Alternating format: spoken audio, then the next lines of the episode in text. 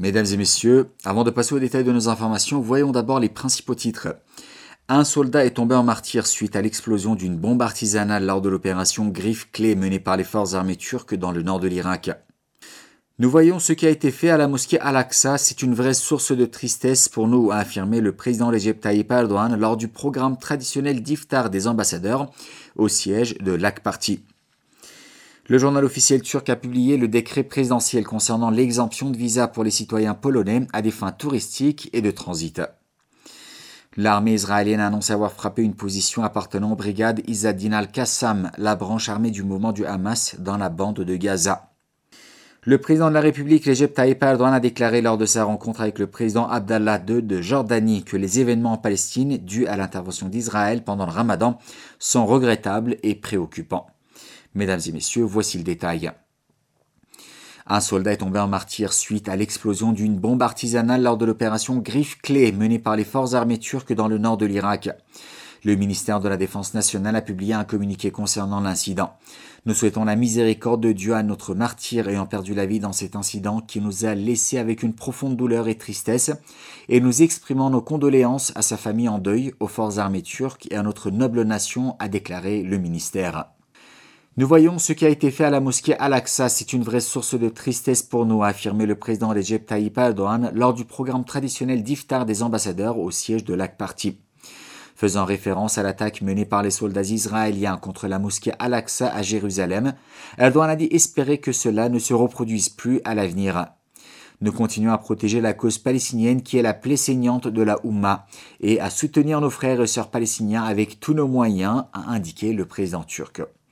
Sous la protection de la police israélienne, les juifs extrémistes multiplient les raids sur la mosquée Al-Aqsa lors de la Pessa qui a débuté le quinze avril et durera une semaine. Les Palestiniens qui tentent de réagir aux attaques avec des takbirs font l'objet de l'intervention des forces israéliennes. Le journal officiel turc a publié le décret présidentiel concernant l'exemption de visa pour les citoyens polonais à des fins touristiques et de transit. Le décret est entré en vigueur suite à sa publication mardi dans le journal officiel. Selon la décision portant la signature du président Recep Tayyip Erdoğan, l'exemption de visa sera appliquée aux citoyens de la République de Pologne qui détiennent une carte d'identité pour leurs voyages touristiques et les transits sur une durée de séjour de quatre-vingt-dix jours au maximum tous les cent quatre-vingts jours.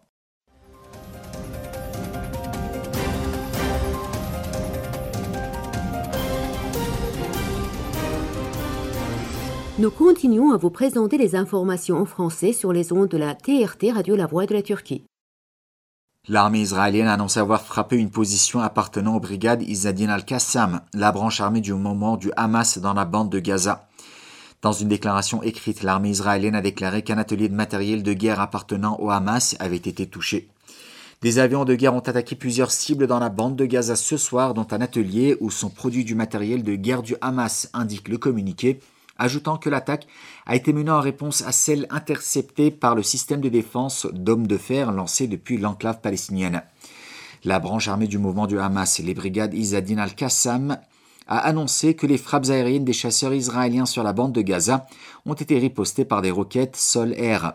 Par ailleurs, des colons juifs fanatiques escortés par la police israélienne ont fait une incursion dans la mosquée Al-Aqsa. Autorisant les groupes juifs à lancer une incursion dans la mosquée Al-Aqsa dans la matinée, la police israélienne a forcé les Palestiniens qui priaient à quitter les lieux avant l'incursion. Les juifs fanatiques multiplient leurs assauts à Al-Aqsa pendant la semaine de Pessah qui a débuté le vendredi quinze avril, escortée par la police israélienne. Les mesures de sécurité intenses prises par la police israélienne autour de la vieille ville et de la mosquée Al-Aqsa sont maintenues. La police israélienne n'autorise pas les jeunes hommes palestiniens à entrer à Al-Aqsa. Le président de la République, Recep Tayyip Erdoğan, a déclaré lors de sa rencontre avec le roi Abdallah deux de Jordanie que les événements en Palestine dus à l'intervention d'Israël pendant le Ramadan sont regrettables et préoccupants. Le président Erdoğan s'est entretenu au téléphone avec le roi Abdallah deux de Jordanie. Dans un message partagé sur son compte de réseau social, le président Erdoğan a déclaré qu'il avait transmis ses vœux de prompt rétablissement au roi Abdallah pour son opération. Il a partagé leur affliction et leur préoccupation suite aux événements survenus en Palestine avec l'intervention d'Israël pendant le Ramadan.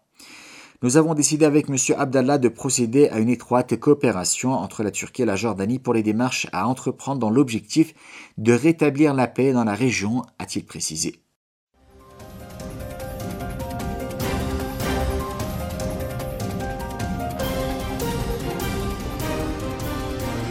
Nous continuons à vous présenter les informations en français sur les ondes de la T R T Radio La Voix de la Turquie. Maintenant, nous pouvons dire que les troupes russes ont commencé la guerre du Donbass, pour laquelle elles se préparaient depuis longtemps, a déclaré le président de l'Ukraine, Volodymyr Zelensky. Dans un message vidéo, Zelensky a indiqué que l'armée russe a lancé une offensive dans le Donbass et que, peu importe le nombre de soldats russes déployés, les forces armées ukrainiennes défendraient la région et l'État. Nous pouvons maintenant dire que les troupes russes ont commencé la guerre du Donbass pour laquelle elles se préparaient depuis longtemps. Une partie importante de l'armée russe se concentre désormais sur cette offensive. Peu importe le nombre de soldats russes envoyés là-bas, nous nous battrons, nous nous défendrons. Nous le ferons tous les jours, nous n'abandonnerons rien de ce qui nous appartient et appartient à l'Ukraine, a assuré le président ukrainien. Le conseiller en chef du bureau présidentiel ukrainien, Oleksiy Arestovych, a affirmé que l'armée russe avait pour objectif de s'emparer de quatre régions lors de la nouvelle offensive dans l'est du pays. Dans une déclaration à une chaîne de télévision nationale, Arestovych a fait valoir que la nouvelle attaque de la Russie pour atteindre cet objectif avait commencé le dimanche dix-sept avril. Expliquant que l'armée russe tente de briser la ligne de défense à l'est du pays, Arestovych a noté que la première mission de l'armée russe est de s'emparer des terres sur la route Rubezhnoe-Popasnaya-Severodonetsk dans la région de Lugansk pour couper cette région des autres parties du pays. Précisant que le deuxième objectif des Russes est d'attaquer la région d'Izium à Sloviansk et Kramatorsk dans la région de Kharkiv, Arestovych a déclaré que les autres cibles de la Russie sont la région de Gouliaïpole, Zaporijjia et Marioupol. Entre-temps, un haut responsable du département américain de la défense, le Pentagone, a annoncé que la Russie avait porté à soixante-seize le nombre de bataillons tactiques dans l'est de l'Ukraine. Les bataillons tactiques russes se composent de huit cents à mille soldats. L'organisation terroriste séparatiste Y P G P K K va ajouter trente jeunes à son effectif armé dans le quartier de Manbij à Alep en Syrie, sous le nom de service militaire obligatoire.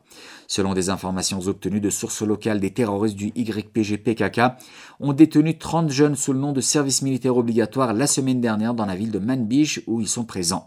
Le Y P G P K K soutenu par les États-Unis continue de recruter de force des jeunes dans les régions qu'il occupe dans les provinces de Derezor, Raqqa et Asaké. L'organisation terroriste emmène généralement les jeunes et les enfants qu'elle détient à cette fin dans des camps de terreur pour un entraînement armé. À Manbij, dont la population est à quatre-vingt-dix-neuf pour cent arabe, des tensions sont apparues entre l'organisation terroriste Y P G P K K et les habitants de la région le trente et un mai deux mille vingt et un en raison de la même pratique. huit civils ont été tués et vingt-sept civils ont été blessés dans les manifestations qui ont commencé pour protester la demande de l'organisation terroriste de rejoindre de force son personnel armé. Après l'expansion des manifestations dans tout le district en peu de temps, les Y P G P K K ont accepté les demandes des habitants de Manbij d'arrêter le soi-disant service militaire obligatoire et de libérer les détenus. Mesdames et messieurs, c'est la fin de notre journal, ici Ankara, Radio La Voix de la Turquie.